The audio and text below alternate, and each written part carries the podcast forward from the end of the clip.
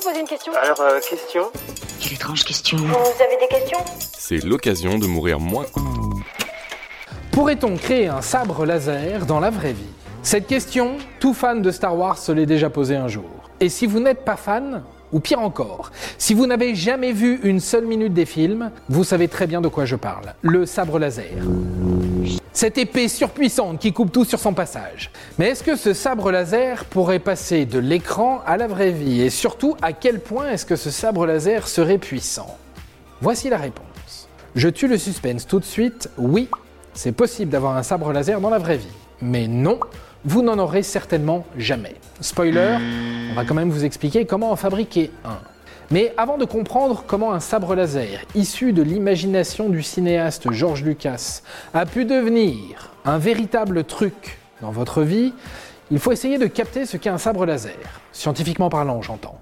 Un astrophysicien du nom de Roland Lehoucq s'est posé la question. Oui oui, un monsieur avec un métier très sérieux s'est demandé si une telle invention était possible. Interrogé par la très sérieuse radio France Inter, il explique que scientifiquement parlant, la possibilité de voir naître un sabre laser est quasiment inexistante. Pourquoi? Je cite, pour une raison élémentaire, la lumière n'est pas matérielle. Ok, mais ça c'est si le sabre laser est composé de lumière. Aziz, lumière Mais ce que l'on sait, c'est que c'est surtout la fameuse force de l'univers Star Wars qui est le secret de ce sabre. Et la force, c'est quoi? Là, l'astrophysicien émet deux hypothèses. La première, que ce soit de la matière lumineuse, en clair, des gros rayons bien chauds et brûlants. Seul problème, cela ferait fondre le sabre, donc c'est pas ça. Deuxième idée, que ce soit du plasma. Le plasma, c'est une matière hybride entre solide, liquide et gazeux. C'est grosso modo ce qui constituerait le Soleil. En gros, le sabre laser, ce serait un petit bout de soleil dans la poche. C'est ça le soleil. Bon, vous imaginez bien qu'avoir un petit morceau de soleil dans la poche, c'est quelque chose de très, très, très puissant. Selon les estimations, on parle d'un milliard de watts. Vous ne voyez pas ce que ça fait? Eh bien, imaginez tout simplement que vous avez un cœur de centrale nucléaire dans la main. Voilà, tout simplement. On comprend tout de suite un peu mieux pourquoi on peut découper des trucs, tout ça, tout va dans tous les sens avec cette épée. Évidemment, pour contrôler tout ça, il faudrait être un personnage super puissant, du genre Luke Skywalker ou Chuck Norris, bref, une sommité.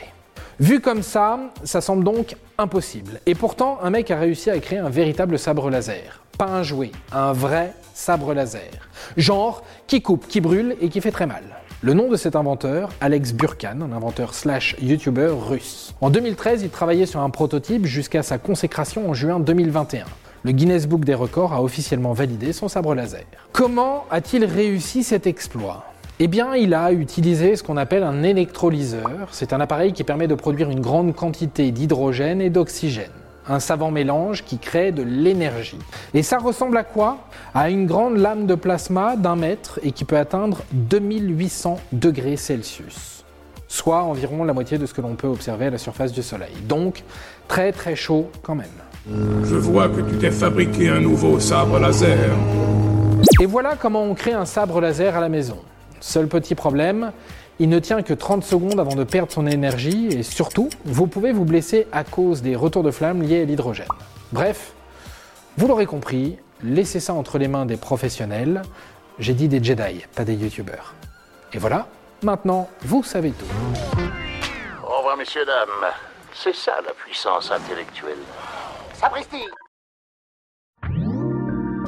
Si tu as aimé ce podcast, c'est le moment de t'abonner, de laisser une note ou un gentil commentaire. Et si tu as fait tout ça, eh bien merci, car ça nous aide beaucoup.